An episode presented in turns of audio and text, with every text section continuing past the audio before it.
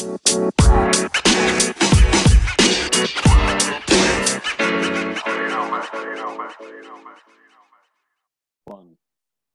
Hi, guys, and welcome back to another episode of the Ramsey and White Property Finance Podcast. With myself, uh, manager, director, and founder of Ramsey and White, and it gives me great pleasure to introduce our guest today uh, from one of the lenders that we work closely with. So I've got Gabby Latifi. Uh, she can tell me if I pronounced correctly.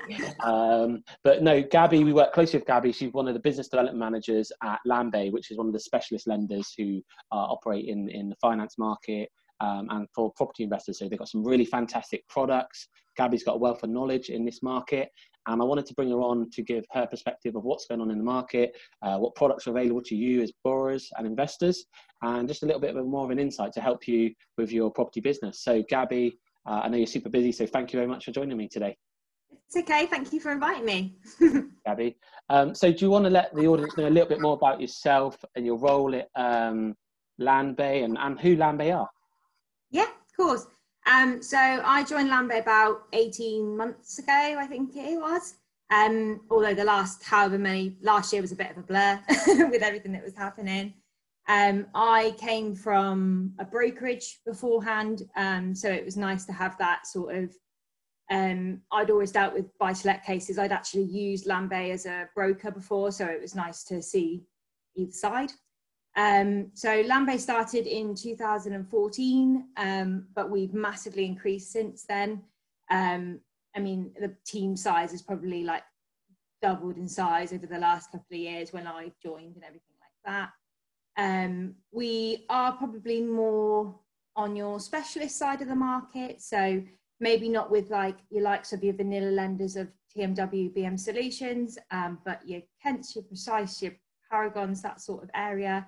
Um, we deal with big HMOs and multi units, um, SPVs, uh, different types of limited companies, all that sort of stuff. Cool.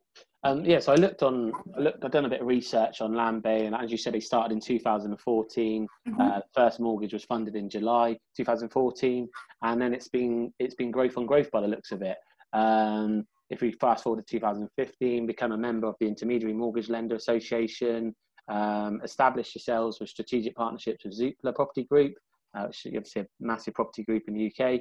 Uh, 2016, first peer-to-peer platform to join the Council of Mortgage Lenders, now UK Finance. Um, it goes on to 2017, launch of Innovative Finance ISA, uh, nominated Best Buy to Let Lender at the Mortgage Introducer Awards. Uh, March that year, you lent up to 100 million, which is great.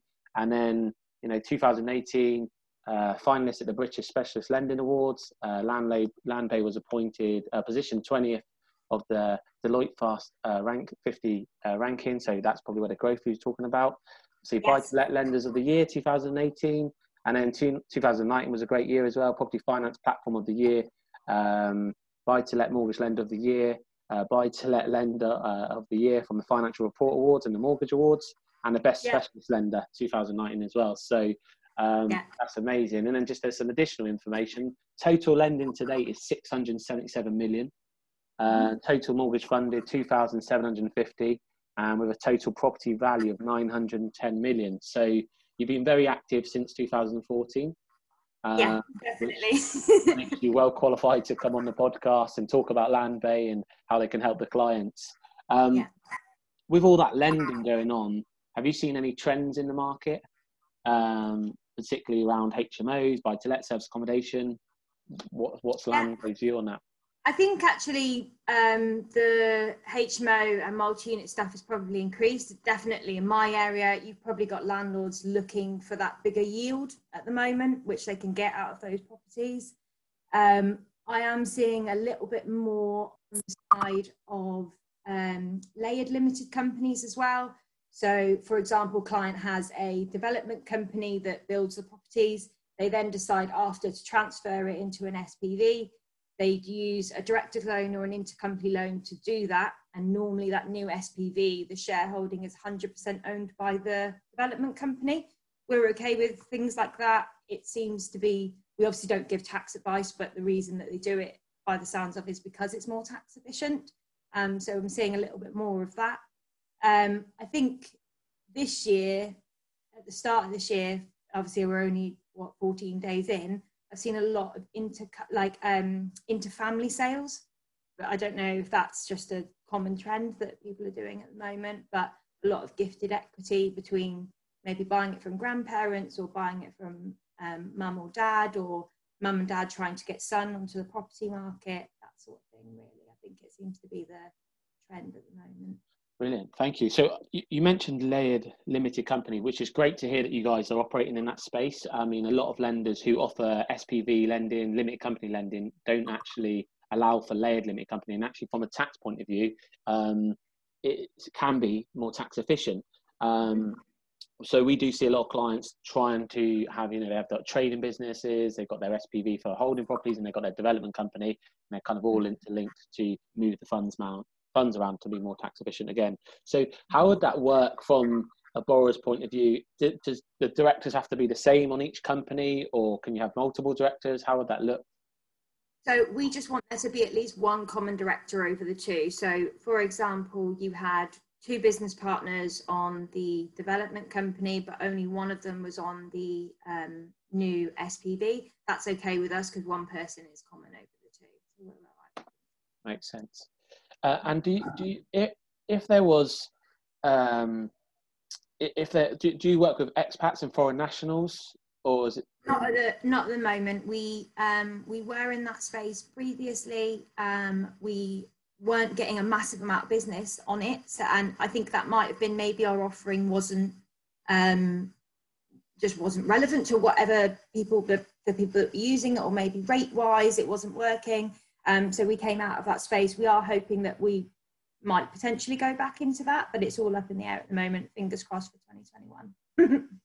and I guess what obviously after everyone knows what happened last year, and it's great to see Landbay still here and trading, and um, that, that, that, you know that's the most important thing, isn't it? I think uh, when it's all kicked off, lenders, you know, there's a, there's a lot of changes. We've seen like 500 changes across 15 lenders with criteria changes, loan to values going down, loan to values going up, rates going up mm-hmm. down and it was like, what's going on? You know, you almost needed the I needed a broker to tell me what's going on to tell the clients There was so much information flying around, um, but I think under underneath it all, the lenders ultimately just wanted to trade through this, be able to service their clients. Obviously, there was bounce back loans, there's furlough going on, there was working from home, uh, there was mm-hmm. a holiday payment as well.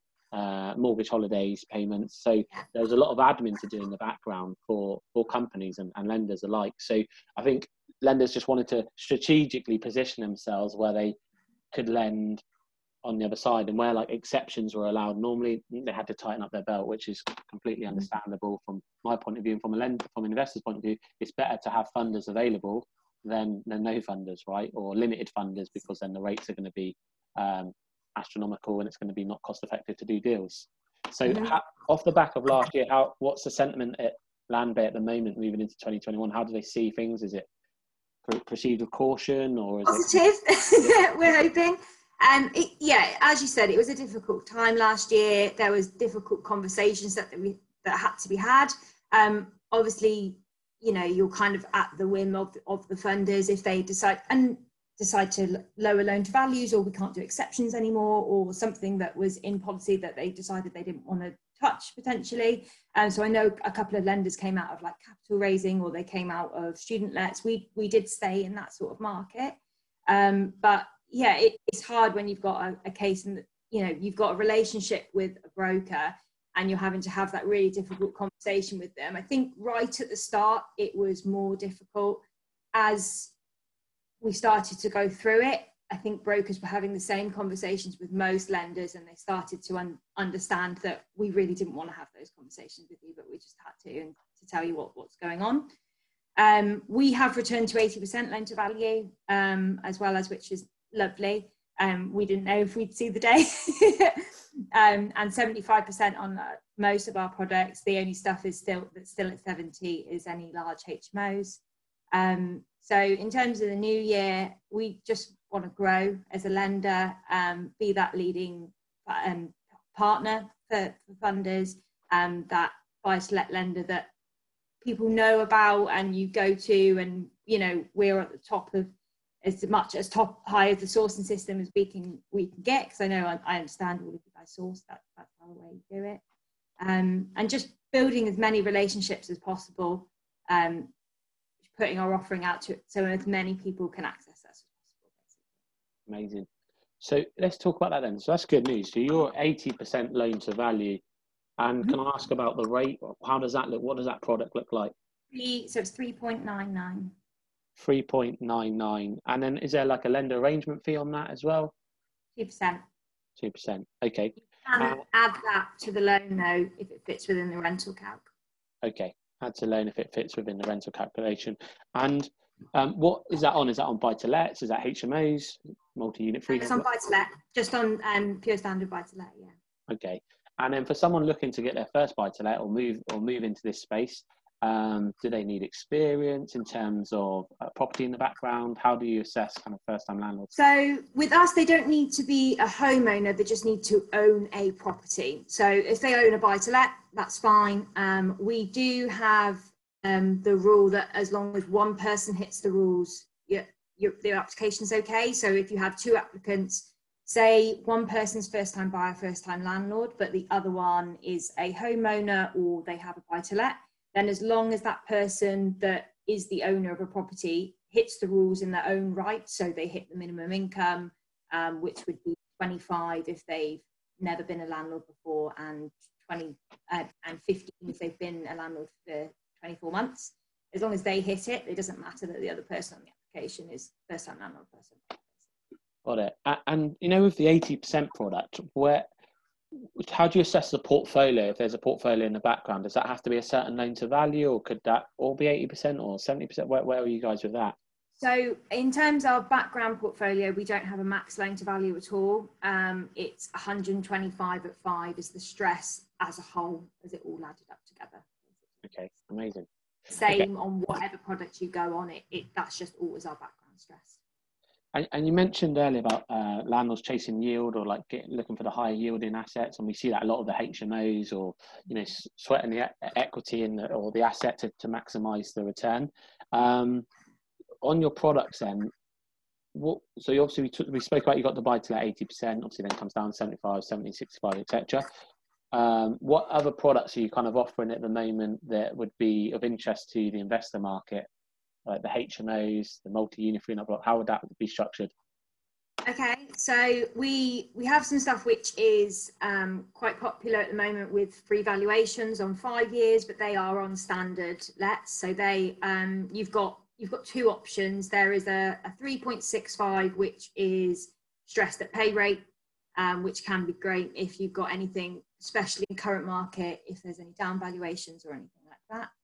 Um, and then you've got a 3.55 which has a minimum loan of 250 and that one is stressed at an ICR of 5 so it's it's whichever way that it, it can fit. Um, we do have some so basically our products can be used for limited company and for personal. It doesn't we don't have two different ranges. We do have some tracker products which don't have ERCs at 75% they are 3.55 um, they do have 2% arrangement fees but it gives that client the flexibility at the moment if they don't know what they're going to do with the buy to let, where, they, where they're going to go with it, basically. Um, anything on your HMO side, 75% loan to value up to six, that's what we count as small. And then on the large stuff, um, which is seven to 12, um, then it's 70%. But with our multi unit offering, it's not, we don't, it doesn't have to be flats. So you could have um, an eight bedroom HMO with a one bed self contained flat on the top. That would be a two unit multi unit, and we class that as small. So it's, it's, quite, it can be quite good. You get smaller rates. That, that, that's quite good then. I think some mm. brokers may think on a on a property like that they would have to look at more like a commercial lender, so uh-huh. where the rates would be slightly higher. So actually, it's a bit more cost effective going with yourselves who can be a bit flexible and, and look at that. So, mm-hmm. in, in, terms of HMOs, then how many? Let's look at how many. What, what's the maximum amount of rooms that uh, an investor can have on with yourselves uh, on on one HMO? Twelve. Twelve. Okay, you did just say that. Twelve bedroom mm-hmm. HMO. And what what experience would they need, if any? So we'd like them to have 12 months experience in buy to let um, so even if it was a one bedroom studio flat that they've got, as long as they've had that for at least 12 months and we can prove that they've done that, then that's okay for us. Okay, um, and, and the max loan to value on that 75% loan. Yeah, okay. So that's great. So they've literally got one buy to let in the background. Does it have to be, uh, uh, so 12 months buy to let experience? 12 months, yeah. 12 months. And that can be a studio, single let. Yeah, it can be anything. Yeah. And it can go into 12 bed HMO. And, and again, 12 bed HMOs normally 10, 8, anything got 8 and above would be seen as more as a commercial proposition. Uh, yield yes. valuation and like you're looking at your lenders like your Hampshire Trust and your Shawbrook, Cambridge and Counties, yeah. etc. Mm-hmm. What so how do how do Lamb what's Landbay's view on HMOs when it comes to bricks and mortar these commercial valuations? How do you assess that? So we usually instruct a valuer. So if it's anything sort of up to six, we instruct a valuer to do an investment val on the property. It's taken with a pinch of salt just because, um, as much as we instruct it, it is down to the valuer to decide whether they do that or not. If, for example, you've got a row of terraced houses that are all family lets and you've got one HMO at the end, and there's not any around, he's going to say, I can't do an investment val because there's no comparables. I'm going to have to go to bricks and mortar. So um, that that's how we do it. If if most of the time the areas that they are, there are a couple, but sometimes they do have to go deviate back to to bricks and mortar just because there's no comparables for it. Yeah, I guess what we say to our investors is always like do your due diligence on the area, speak to local HMO, letting agents, sales agents, yes. and see what the comparables, if there are any. And then mm-hmm. before we submit an application, speak to myself, I can speak to yourself, Gary, Gabby, and we can put a package together to make sure we're giving the best advice to the to the investor.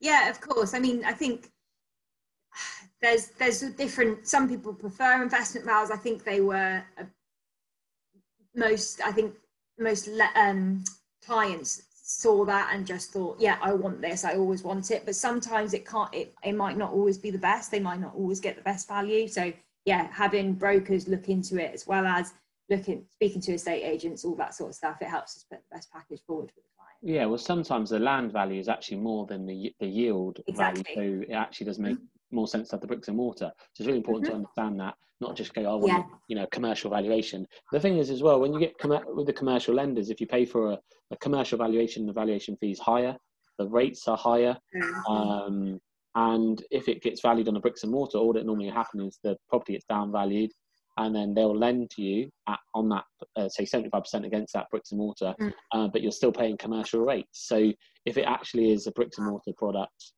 or value that you, you think you can get, then maybe the bricks and mortar product is what you want to go with. Um, but obviously your product is the same, but it's just cheaper. Yeah, it's exactly the same. The value as pricing is exactly the same for, for all yeah. of them. Yeah. Just cheap, cheaper than the commercial lenders. All right, cool. Um, hot topics, uh, you know, service accommodation took a bit of a hit last year. Um, seems to be some lenders are moving back into that space. Something Landbay would consider, or is it kind of no, no for now? What's your thoughts on that? I I don't know. We're we're all praying for holiday lets. Um, I think that seems to be the hot thing. Um, yeah, service accommodation and holiday lets and stuff like that is not something that we do at the moment. It's not to say that event maybe we might do it at some point i don't know um but yeah at the minute it's just purely plain buy to let the same as like you know we don't do any semi-commercial or anything at the minute either um it's not to say never say never yeah well the thing is you guys have been going since 2014 you've had an amazing run in terms of the lending you've got out the door so it's perfecting what you're good at already and just building on that and i think you do yes. have a great buy to let proposition hmo multi-unit freehold block uh, we're seeing more investors move into that space. Um, mm-hmm. Obviously, you do the layered companies, limited companies. I believe you do LLPs as well. yes, we do. We don't we don't get a massive amount of them anymore, but we still do them. Yeah. Yeah, I mean, I think setting up an LLP in itself is quite expensive, so it really has to yes. be tax efficient. And I think if you're looking at setting up an LLP or limited company, then do speak to a specialist tax accountant to see what's right for you. Because what's right for you might be different to someone else. So don't just copy you know someone you met in a, a, property event and just doing what they're what they what they're doing you've got to kind of look at your own income and projected growth of the business and um, and structure it around your your plans. Um, an accountant can help you with that. And also look at the strategy as well because you might have a strat- strategy which is for example llp um, and then some uh, commercial conversions. You need the right lenders to fit in with that as well. So it's really important mm. you get all your ducks in a row. Um, so I've got some more uh, like stats of you guys of where you're kind of you've lent a lot, and it, and I just want to go through it to, with yourself. So, uh, Greater London, just under fifty percent you've lent there. Yeah. Northwest, just over ten percent. East of. England, just under eight percent. East Midlands, um, just under four percent. You've got Southeast over fifteen percent. Southwest, just over seven percent. West Midlands, just over four, uh, just under five percent, and Northeast uh, under 3%, and in Wales, where we're, where we're based in Cardiff, um, yeah. only 1.35%. So, um, where I guess obviously Greater London, there's uh, bigger demand, there's big population. Uh, mm-hmm. Are you seeing? Are you restricted in where you'll go? It looks like you'll go all over, but it, you know, would tell me about about how you kind of look probably um, it's minimum property value which is is probably determining those figures um, so our mm. minimum value is 75 yeah. thousand. Um, so, and as much as I obviously cover Wales, sometimes the brokers that I have there don't really submit anything where the properties are in Wales. They're all over the place, sort of yeah. things. Um, yeah, and the same within the north. Um, yeah, property values again. Um, you know, a lot. You know, same as in, you probably know yourself in Swansea. A lot of the time, a lot of the buy to lets are 50, 60 grand, something like that. Or even if they're just on the cusp, so maybe they're just 75 or they're 78 or 80 it's that worry of maybe a down value so maybe you would try with someone that that, that was lower potentially so i think that that's probably Yes, I think that's spot on. I think, like you said, uh, Swansea up into the valleys. I've got an investment company where me and my business partner Paul, we invest in buy to lets, and you can pick them up for like 50, 60, 65. You know, you do the mm. work on them, they're worth 90, 100. But it is, if you feel like there might be a slight down valuation, and so you say so yeah. yeah. because you're gonna obviously you've got some free valuations at the moment, which is great, but um, it's yes. time and stuff. So that's good to know. Um, okay, so what about Scotland? Do you guys look at Scotland, or is it kind of no? Not at the moment. Um, we deal with brokers there, um, but yeah, we don't um, we don't lend in Scotland at the moment. Um, I don't know if that'll change at any point, but again, never say never. Yeah, slightly different legislation up in Scotland. Yes, I think that's why it makes it a little bit more complicated. So. There's a, yeah, there's a few lenders in the market that will lend, but postcode uh, specific. Okay, cool. So um, a lot of our investor clients have set their goals for the year, how they're going to move forward, put their business together. You know, how they can like build a robust portfolio. From a lender's point of view, have you got any tips for investors, kind of putting their finance package together or how they should structure moving forward? Uh, just doing everything as open as honestly as possible, um, making sure you're not taking out too much so your background portfolio isn't too highly stressed um, and maybe not don't want to say don't keep your eggs all in one basket but just maybe variety of different types of lending. Um, maybe some hmo multi-units so maybe some standard maybe a mixture of everything i'd say probably. It keeps you as safe as possible. I, I think that's personally how I, I would look at it. Uh, no i couldn't agree more. You know you, first thing you said honesty. So being honest i guess with yourself. It, it starts yeah. being honest with yourself because I see investors put deals together and um, they're, they're, they're massaging the numbers to make it work. And it's like you're just massaging your ego or your just desire to really want to be in property or make this deal work, but actually kind of take your emotion out of it and look at it for what it is. Is it going to mm. give a good return? Does it make sense? Does it meet the metrics um, that set my business and being honest? And then I guess moving that honesty into uh, being transparent with your brokers or your solicitors. You know, where's the money coming from? Um, mm-hmm. Have you saved it? Have you raised it privately? You know, uh, is there debt in the background? I think the more honest you can be, then the more streamlined the process will be and the better the feedback you'll get exactly. from your team around you. And as an investor, you should look at, you know, you, you got your mortgage advisor, you got your solicitor, you got your accountant, you got your lenders, you got your builders. So ultimately there is a team around you.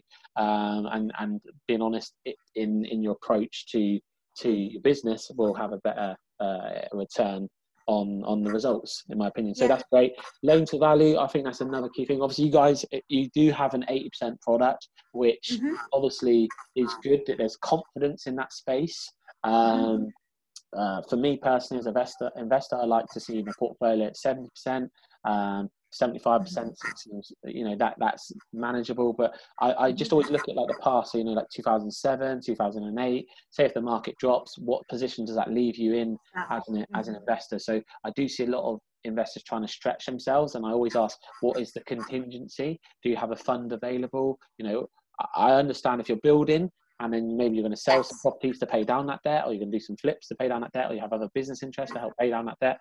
Um, but it's really important to have that in place. So loan to value is crucial, and obviously the lower the loan to value, the higher the, uh, the, the, normally the lower the rate and the higher return of income that you're going to receive in the portfolio. So that's really important to manage that.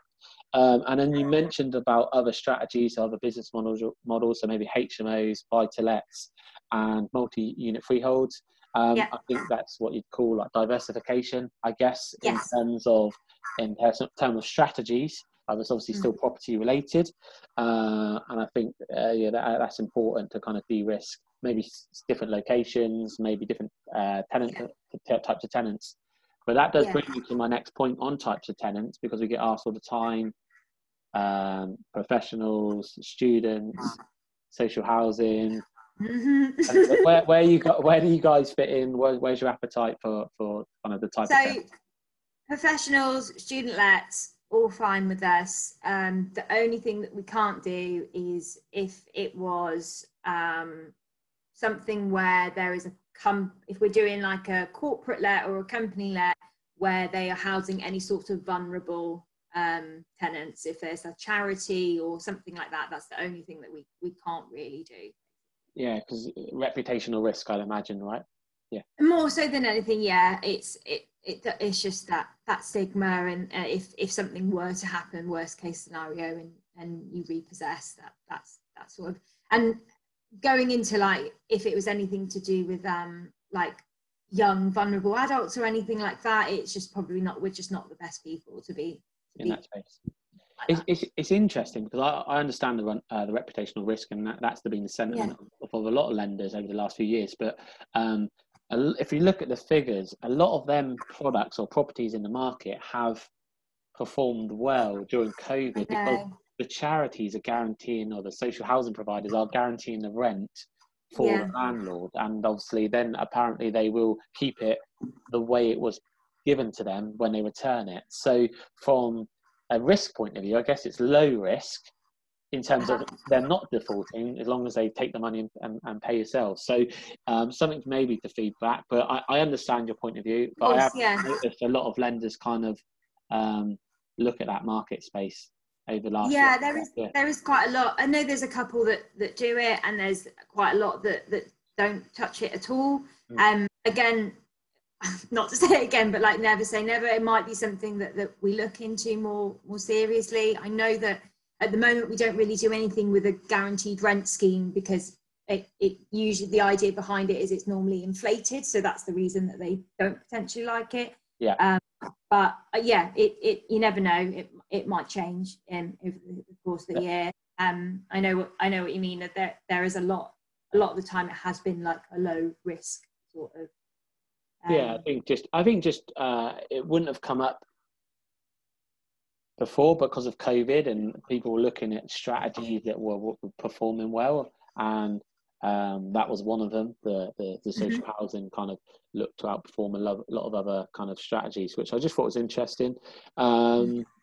all right, so there, obviously we hear a lot about the business model buy refurb refinance investors like this to kind of maximize their uh, their money that they've got and build a portfolio quicker. So basically taking using their funds to invest in property, using the right finance to momentum invest, I guess, to build a portfolio in a in a quicker in a quicker quicker way uh, to get them the income they need and the equity they want. So that being said, um, they normally want to refinance sooner than you know the six month kind of guideline. Council mortgage lenders.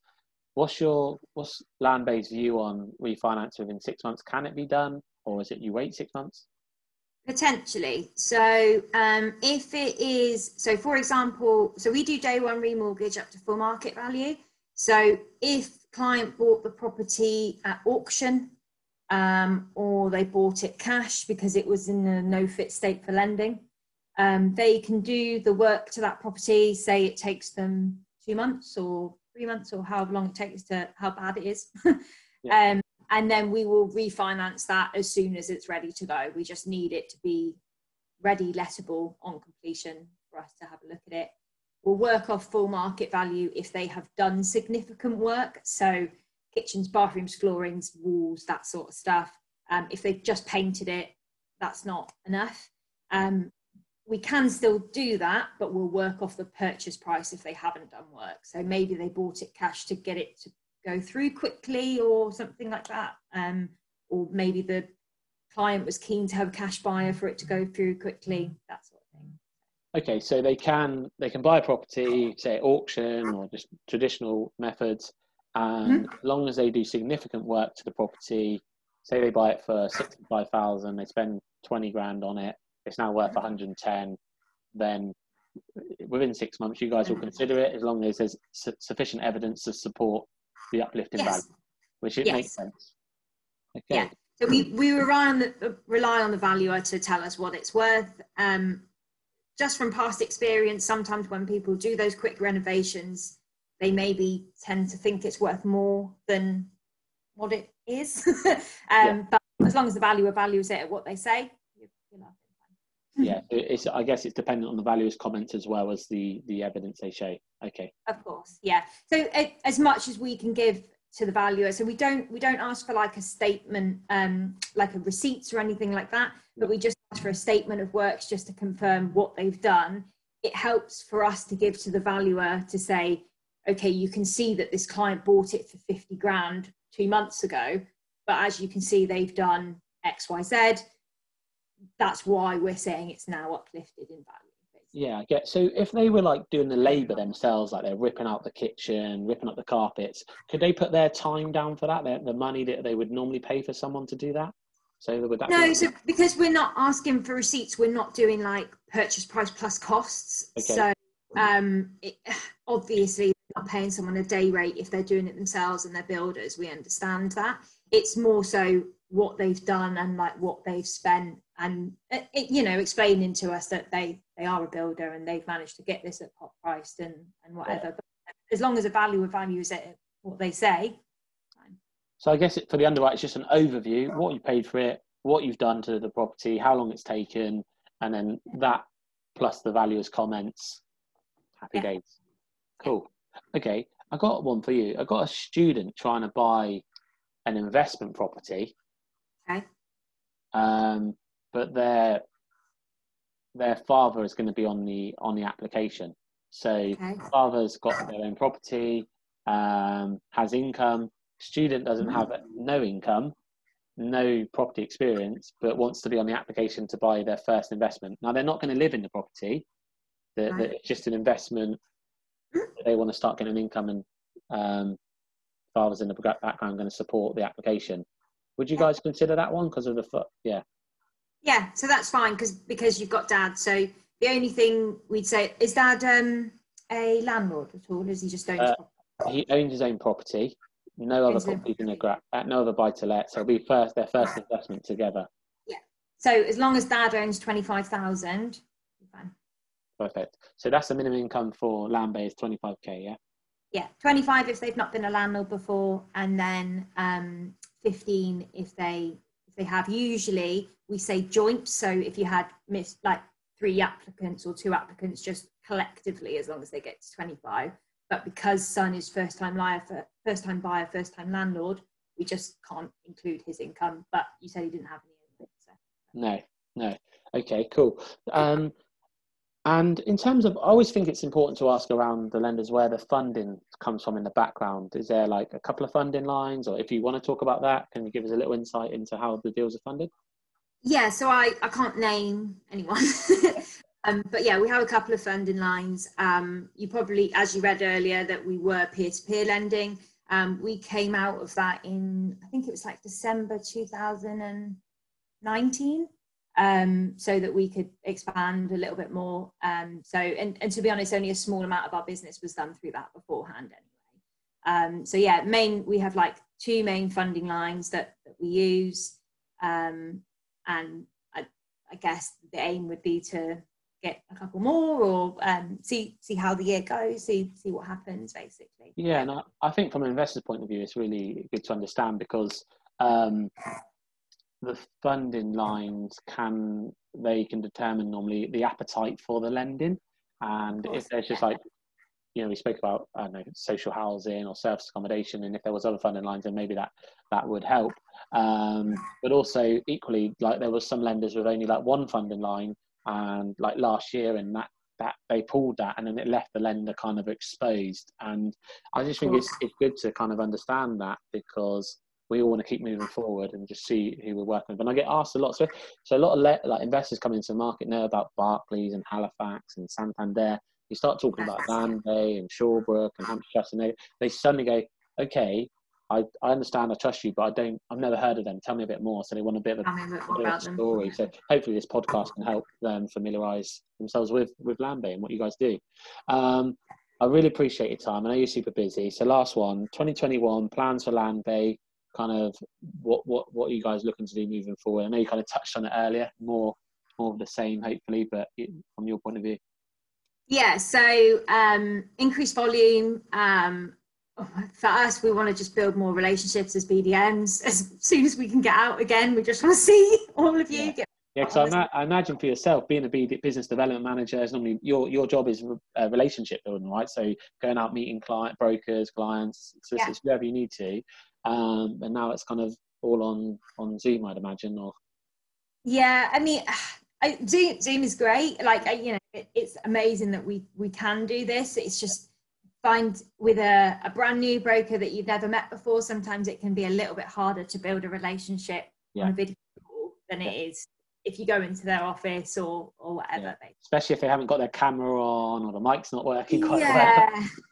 yeah, I think I, I had a I had a Zoom with um, a lady um, uh, previously, and as I as I came onto it, she was like, really sorry, we're having work done in our house. And I'm like, in my shed, like, I'm really sorry. I was just like, don't panic. She was like, it looks like I'm in a sauna, but I'm not. um, but it, yeah, it has been funny. And I'm, I'm well, lucky that I don't have little ones at home to homeschool or anything. Yeah. Um, but I have dogs that decide to bark as soon as I answer the phone. So it's, yeah, it's a weird weird time. weird times. It's challenging, but the thing is, that everyone's in the same boat, aren't they? So in terms of working from mm. home and doing the Zoom calls, so uh, you know, I've I've done I've had client meetings where the client's had a two-year-old just literally climbing all over him, and he's like, "Joe, I'm so sorry," and I'm like, "Look, it's fine," and I'm just trying to be professional, focus on the deal, helping the client, and this two-year-old just like waving his backside in, in my face, and I'm just like, "Oh gosh," but you know, it, it, we've all we've all been there. You know, you've got the postman at the door and all this stuff, yeah. so it, it's all good. Um, at least we can. Yeah, I think just to, to carry on like we um have been, carry on growing, carry on going forward. Yeah. When uh, service levels and stuff like that as well like just make sure that that journey for brokers is just as smooth as possible. Um, investments in tech and stuff like that just to make everything the, the whole journey with Landbay as easy as possible.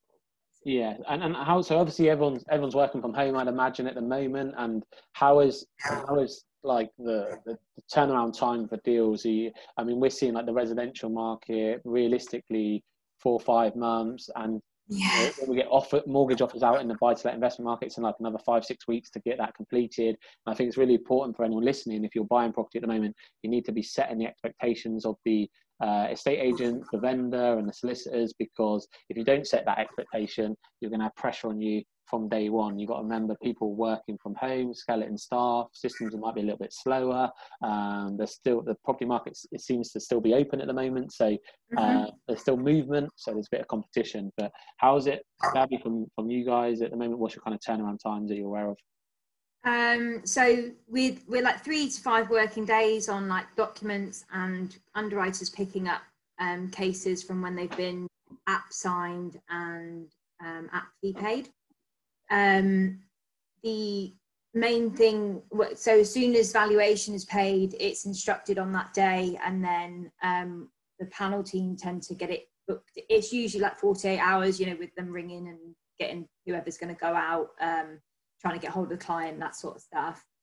Um, main thing is SLAs on so on the normal valuations, the SLAs are usually about five working days. On anything um, like the HMO, small stuff is seven, and then anything really large, so like big red book vals, are about ten working days. So it's just getting into the swing of all that sort of stuff. So just getting as much stuff that you can into underwriters as quickly as possible, so that they can basically be ready. Apart from just waiting for a val to come back. Um, so in terms of turnaround times of, you know, ourselves, I don't think it's massively changed. And we don't have like a, so our, we've got our phones where we've got some guys on the direct line that you call through if you couldn't get rid of hold of BDM if you wanted to do it that way. Um, however, if they don't, if they're on another call or they're doing something, it flicks to all us BDM, so we answer it as well as. So we don't have, and we ha- do have a voicemail service as well as. So I think we only get about normally about four voicemails a day, really. Um, so most of them are, picked up by us, so you don't have that waiting on hold for 45 minutes or, or anything like that. So yeah, which which you can get with some of the maybe the high street lenders. Yeah, and, uh, yeah, I understand. I know, you know, we're not as busy as you you your high street Barclays, yeah, like that. You know, so of course it's never going to be like that with us, but we are lucky that you've still got the access to you get direct access to underwriters with us so you've still got their direct dial you've still got their email that you can speak to them um, you can speak to the decision maker on your case and with everything at the moment that's probably pretty key um, I think um, it's really helpful that because some cases are really quirky and like mm-hmm. the structure, the income, how it's made up, where the deal is, and having that ability to talk to the underwriter and help them understand it from your point of view, from the client's point of view, it can really help move a case along. Yeah.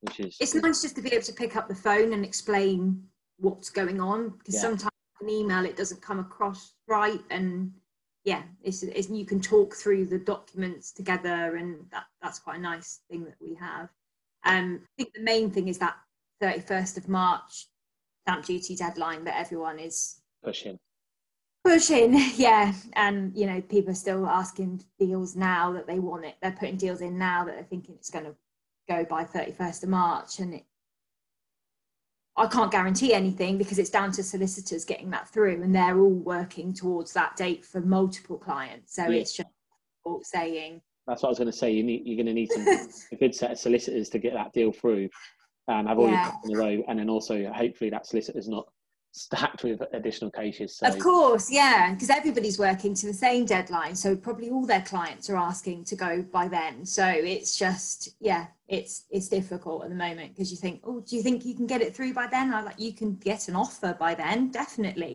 I yeah. don't know the completion how this is going to be, sort of thing. So yeah, um, okay, so and I said last one, but this is the last one. So um, last year, a lot of bounce back loans. There's like millions and millions of pounds of bounce back loans given out. So uh, a lot of mm-hmm. clients that we we got introduced to or been working with, they had bounce back loans just sitting in the account. They didn't do anything with them. What's like Landbay's view on bounce back loans? Would you consider an application where bounce back loans there in the background, or is it case by case? How do you look at it? It, it is case by case, um, but it is if as long as we can prove and solicitors prove that that bounce back loan is not being used for the deposit for the purchase or um, that client isn't any in any financial sort of difficulty or anything like that um, then then we're okay with it. I, I understand we had like i had a broker recently where client had like i think they had like 10 or 11 limited companies and they took one on every single one. Um, so in, and it was just a, a just in case if something happens sort of thing. So we understand that people did that. So that's okay. Yeah and i guess every everyone's situation is slightly different with the various company structures and why they do it. So i guess uh, again it's back to that honesty being transparent with the broker so they can understand it position it in a way that's um, reassures the lenders make them comfortable and move move the deal forward. But yeah. Gabby i just want to say thank you very much for coming on um, Landbay, great Landbay are a great lender, guys. We've used them loads of times. Got some really good deals through for our clients: six bed HMOs, six, seven bed HMOs, loads of buy to lets. Um, they're lending up and down the country. Funds available to lend in this market, which is good news. If you want any more information about Landbay, or if you want, um, if you're looking at applications at the moment, then feel free to reach out. You can go on our website ramseyandwhite.com, or you can reach out at inquiries at ramseyandwhite.com or feel free to call the office number, which I'll put on the show notes. Um, Gabby, thank you very much again for your time. And I'm sure we'll be speaking soon about new cases. And uh, yeah, thank you very much. Yeah, brilliant. Thanks so much. Thank you. Bye.